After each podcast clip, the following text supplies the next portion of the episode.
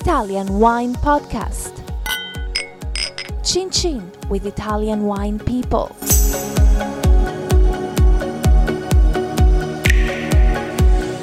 Hello, this is the Italian Wine Podcast. My name is Monty Waldin, and my guest today is Tim Banks. Tim is Sales and Marketing Director for Ornellaia. Welcome. Thank you. Thank you for having me. So, Tim, let's start with you, and then we'll go on to Ornellaia. Briefly, your career history Briefly, in a um, nutshell before you a to nutshell. Well, before I came to Ornellaia, I was basically living in France. Uh, Are you French? No, I'm English. Very much English, although I have a French wife. Okay. But um, after university or during university, found myself falling in love with France. Everything French, food and wine, of course, uh, women as well. Um, get edited. and uh, slowly but surely, sort of went from cycling holidays to uh, to working for Hennessy Cognac during the summers, which was nice. As a that- salesman or as a. no, just as a tour guide in their in their uh, cellars. So I got to learn about great French produce, uh, the luxury business. Does your wife from Gascony then? No, she's from Toulouse, Okay. so not far away, but not in not from Cognac. That's but we lived in Cognac for a long time, where I worked for several uh, companies: Hennessy, Remy Martin, Croizet, and then got uh, picked up to come over to Tuscany. And uh, picked up. What was a helicopter? Did they? Ancillary Uh, sent a helicopter over and just. Well, they, they sent me an email saying, uh, "Do you anybody know anybody that would like to do this job?" And I said, uh, "Do they need to speak Italian?" They said, "No." Well, I don't have any friends then, and here's my CV. So, a couple of months later, there I was in uh, in Tuscany. So you've effectively, by hook or by crook, you've you've worked for what we would call luxury brands. Yeah, uh, not by design. Just um, I needed to work in the summers for my uh, internship at university. I looked at that job, thought that would be nice. Applied for it, didn't get it. Applied for it the next year, got it. Did it for three years, and then um, a small stint in London, working for a public relations agency, working on champagne and Harvey Nichols and other brands. Again, Luxury. just luxury, but by chance. What were you studying at university in France? Sorry, French. European business with French, German, and marketing. Right. So- okay. So you got the toolbox and languages, numbers. Yeah, And the spiel. business and the spiel. Yeah. Yeah. and so over the time I've sort of worked on it a bit, and now I have to. I've had to do it all in Italian as well. So uh, Right. Well, let's get, give me some spiel on. Uh, I said spiel there because you studied German, and I'm going to give me some spiel on Ornellaia. What is Ornellaia? Who owns it? Where is it? What is it? What, what is it? A red wine, white wine, sparkling wine? okay, so Ornellaia is uh, a red wine, mainly from uh, Tuscany, and the difference being that it's on the coast in Tuscany, so it's just south of Pisa. It's uh, a wine which many people would know as a super Tuscan because it was one of these wines that arrived in the late 70s, early 80s, and uh, went against the sort of the, the, the rule book, let's say, and uh, started having international varietals uh, such as Cabernet Sauvignon and Merlot and other ways of uh, looking at the wines, which didn't fit into the uh, the DOC rules, the, the the very sort of strict quality rules for the the wines from Italy uh, and Tuscany in French. There were the, the appellations in Fran- in Italy, the denominazioni. So it's a bit like a Bordeaux top quality Bordeaux Chateau adding Syrah to its red, for example. Well, yes, I mean the Except it's, it was um, permitted by the regulations, but instead of being labelled as a site-specific wine, it had to be labelled just as a Tuscan Tuscan red. that's right, Toscana Vino di Tavola, table wine even. So, what was the first official vintage for Ornellaia? It was 1985. And so, who owns it? It is owned by the Frescobaldi family, Mhm. and uh, along with their other estates in Tuscany and one in Friuli. Were they the original owners of the brand? No, it was uh, Ludovico Antinori who created uh, the estate in 1981. He started planting, 85, the first vintage, and then towards the end of the 90s, there was a, I would say, an exchange or a, uh, a transfer of ownership from Ludovico through the Mondavi family to the Frescobaldi family, and now it's all owned by the, the Frescobaldi family. I would say we act as a, a winery in its own right. Everything is done at the estate. All the vineyards are around the estate. The uh, the bottling, all the all the offices are there. It's very much a, an all-in-one uh, winery based uh, on the coast in Tuscany. So, Frescobaldi, for those of you that don't know, is a very famous name in Italian wine, and the first Frescobaldi wine dealer was about 1300 and something, is that correct? Yeah, I think we're coming over to, to 30 generations. Um, So, who's the boss now? What's his name? the CEO is uh, Giovanni Geddes da Filicaja, but our president is Ferdinando Frescobaldi. Okay. Yeah. So is it the same branch as Lamberto Frescobaldi or a different branch of the family? Exactly. Lamberto is the president of the group. It is the same family. Lam- Lamberto, I believe, I don't want to get this wrong, but I believe is the 29th generation. I hope I've got that right. I've got his mobile number, so I'll, okay. I'll- we can check that. So, what are the pressures? Obviously, you're used to working with luxury, top quality, five star, whatever you want to call it, brands. Mhm. When you're out selling it or presenting it or promoting it, what are the do's and what are the don'ts? Well, I think that the the most important thing for us starts always in the vineyard with the, the, the territory around Bolgheri and all the wine makers work and the vineyard work and everything has to be perfect. Then when we go out selling the wine, marketing, uh, communicating, I think what we have to do is try to live up to the quality of the wine and not let it down and make sure that we're being coherent, we're speaking in the right way to the right people, that also we are defending, I would say, the image of our brand. And uh, it is, once you've worked hard to make such a great product, you don't want people to be uh, uh, misusing it or mistreating it or uh, taking it for granted. So uh, there's a bit of uh, firm but fair in the market. And also, you have to, if you say you're going to do something, you do it, you back it up. So, such, and we give an example though. So, for example, if um, we manage, um, we were in the luxurious position of, of being able to allocate our wines even before even produced almost.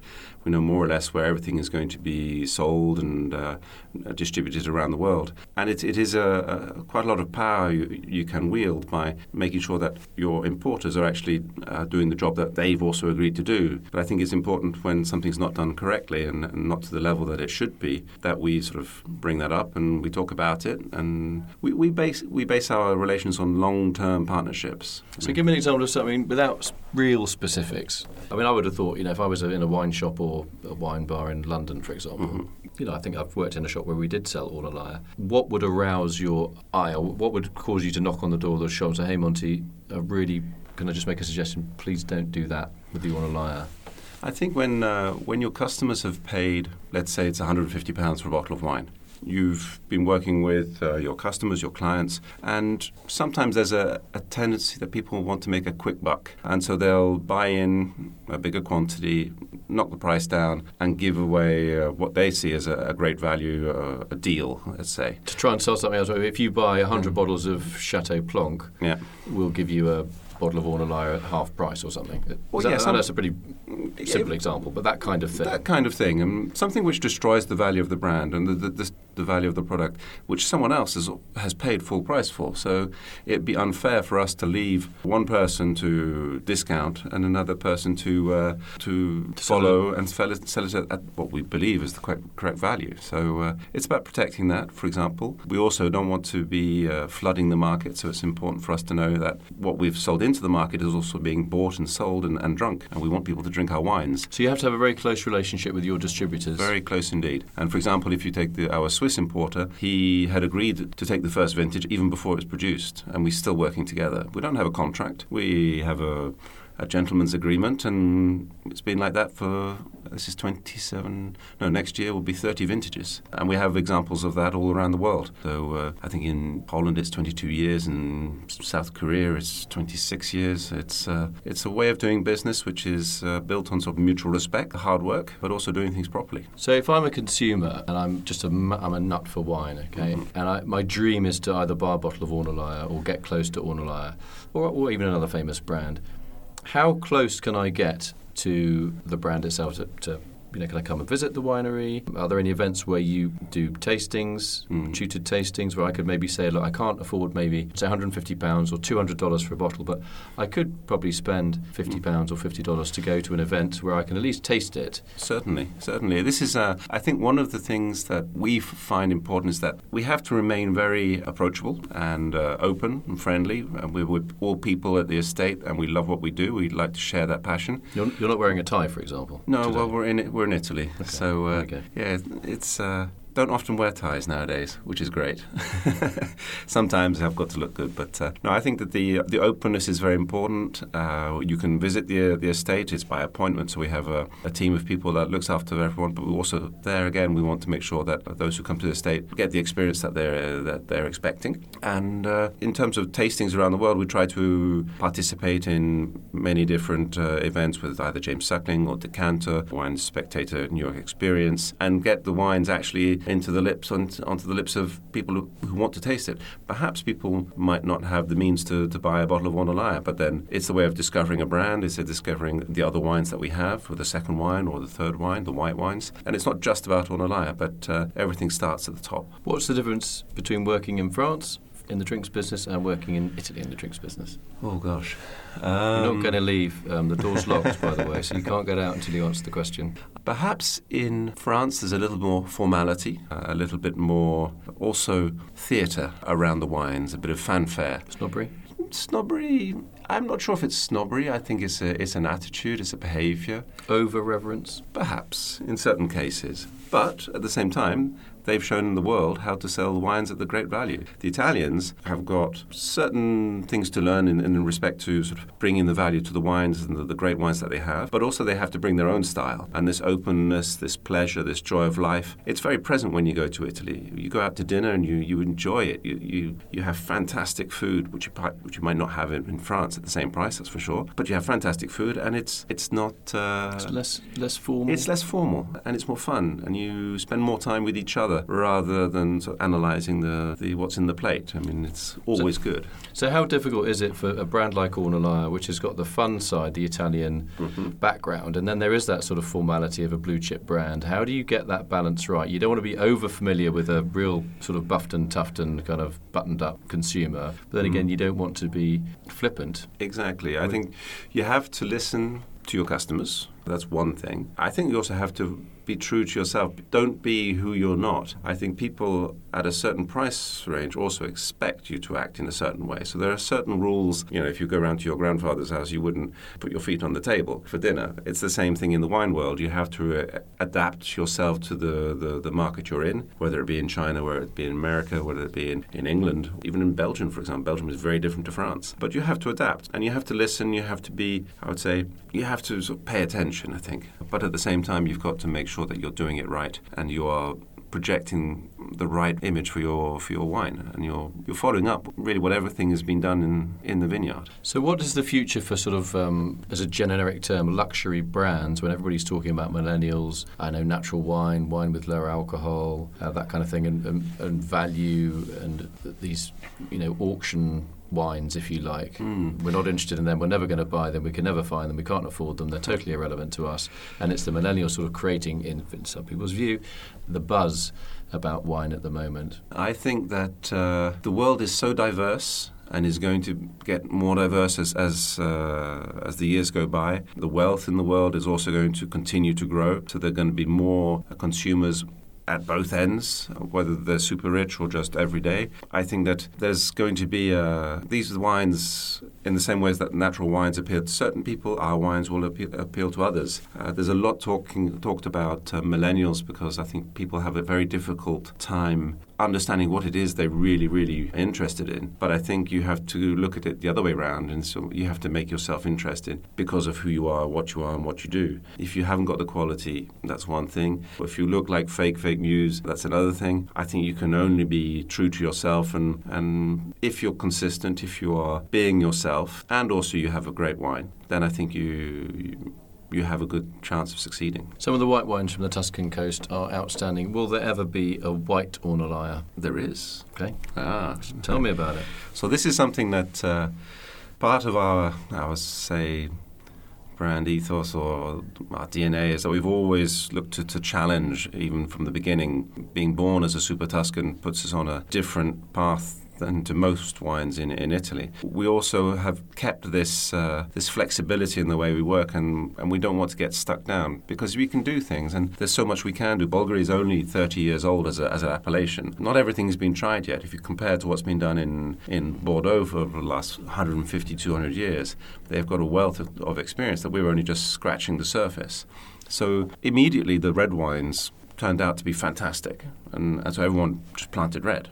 But over the last years, with the arrivals, especially of Axel Heinz, our winemaker in 2005 at the estate from Bordeaux, even though white varietals, especially Sauvignon Blanc, had always been planted on the estate since 82, it had never been a focus wine. And in 2000, 2002, they, they grabbed up the vines and changed everything to Merlot, but not everything worked. So some of the of the the vines had half of it was uh, where the graft had not worked, half of it was still Sauvignon Blanc, and half of it was uh, Merlot. And those would be green harvested or chucked away at the end of the year. Um, but when Axel arrived, he said, "No, those look interesting. I'll try that." Made a wine, served it at the the, the harvest lunch that year. You know, three weeks. You know, so not Beaujolais Nouveau, but Bolgheri Nouveau Blanc. Bianco. And um, that first uh, fresh white wine was enough to convince everything that everybody that we should uh, move ahead and look at, at, the white wine again. So he started planting, searching for new sites, looking at things. So there was already some Sauvignon. Which other varieties? Uh, at the beginning, it was mainly Sauvignon, but then he started also planting some Vermentino, which is uh, quite normal for the area, some Viognier, which works very well down down in our area. Not Semillon, as some people would expect. Uh, uh, they see a Bordeaux red blend they say, oh, well, there'd be a Bordeaux white, so Semillon, Sauvignon Blanc. But no, Viognier is much better, like in southern Rhone. We're on the Mediterranean, after all. And so we've also been playing with some uh, Verdicchio, which is from the Marche region on the other side of uh, Italy, and a little touch of Petit Manseng, which was uh, left by uh, the previous winemaker, Thomas Duroux, who's now at Chateau Palmer. And he left that as a, as a welcome present for Axel. It's beautiful sweet white wine that we make now, a late harvest. But now we have, um, after seven years of uh, trial and error with uh, the white wine, which we call called Poggio alle Gazze dell'Ornellaia. Just repeat that one. Poggio alle Gazze dell'Ornellaia. So that what does be, alle Gazze mean? What does it mean? It'd be Magpie Slope. It was an Australian wine from Ornellaia. Magpie Slope.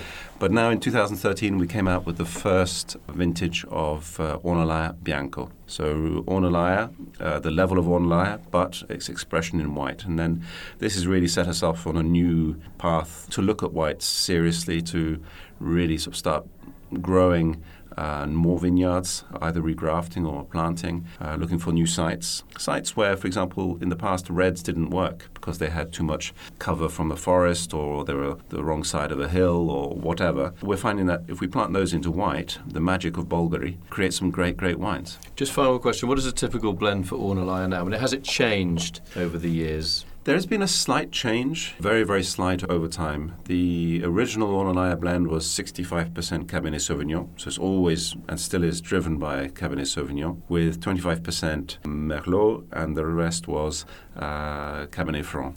In 2004, the denomination added Petit Verdot. So we are now, I would say, about 55 60% Cabernet Sauvignon, big dollop of Merlot, and then a touch of Petit Verdot and Cabernet Franc. And that's, uh, I think that will remain. But the Merlot component has grown over the years as we understand that it's a fantastic region even for Merlot. Great. Okay. Tim Banks, Sales and Marketing Director for Ornellaia.